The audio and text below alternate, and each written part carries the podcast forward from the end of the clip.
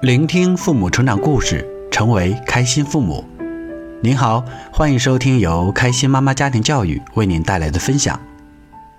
今天分享的故事是：孩子没写完作业，为什么妈妈却偷着乐？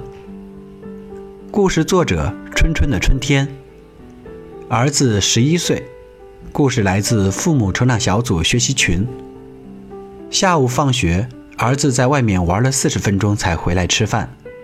不紧不慢地准备写作业，已经六点半了。这时，两位同学来找他玩，人家已经完成作业了。孩子是五点放学。这时，儿子很无奈的，因为他出不去。看到孩子超级想一起出去玩，但出不去，我什么也没说，但是心里偷着乐。终于有机会。让你感受感受先玩后写作业的滋味了。孩子有了情绪，着急了，对我说：“妈，您啥话也别跟我说。”摔摔打打的拿出书本，开始奋笔疾书，赶快就写作业，超快就写完作业了，一项也不落。我心想，孩子写的字估计都不能看了，没想到还能控制得住，没有飞起来，只是不整齐。我也肯定了孩子的速度和书写。作业写完了，情绪也没了，跟没事人一样，又和我说说笑笑。我准备好椰汁作为奖励。孩子的成长，体验到先玩后写的感受，别人玩他不能玩的感受，也体验到快快的完成作业的感受。我的成长，面对孩子的情绪不说话。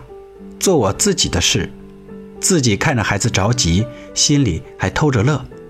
说他千遍，不如让他体验一遍。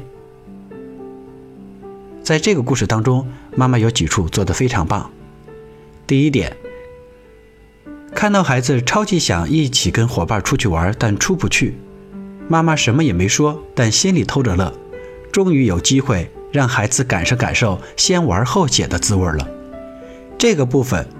妈妈清晰界限，知道孩子应该承担自己的责任，所以这时妈妈并没有去否定孩子之前的行为不好，而是给予了孩子充分的感受体验。第二，我心想孩子写的字估计都不能看了，没想到还能控制得住，没有飞起来，只是不整齐。我也肯定了孩子的速度和书写。善于发现孩子的成长，俨然已经成为妈妈的习惯了。尽管孩子是先玩后学，匆匆忙忙赶作业，但是妈妈依然可以从中发掘孩子的进步和成长。这就是高质量的陪伴和有力的支持。这个故事中最大的亮点莫过于妈妈的耐心陪伴，不盲目干预，给予了孩子充分的体验和完整的感受。这对于孩子的成长来讲是最有价值的等待，让孩子亲自体验，用感受沟通，远远胜于天天讲大道理。如果您喜欢今天的故事，欢迎在文末留言或点赞，订阅频道，第一时间获取更多育儿音频，聆听父母成长故事，成为开心父母。再次感谢您的收听，我们明晚再见。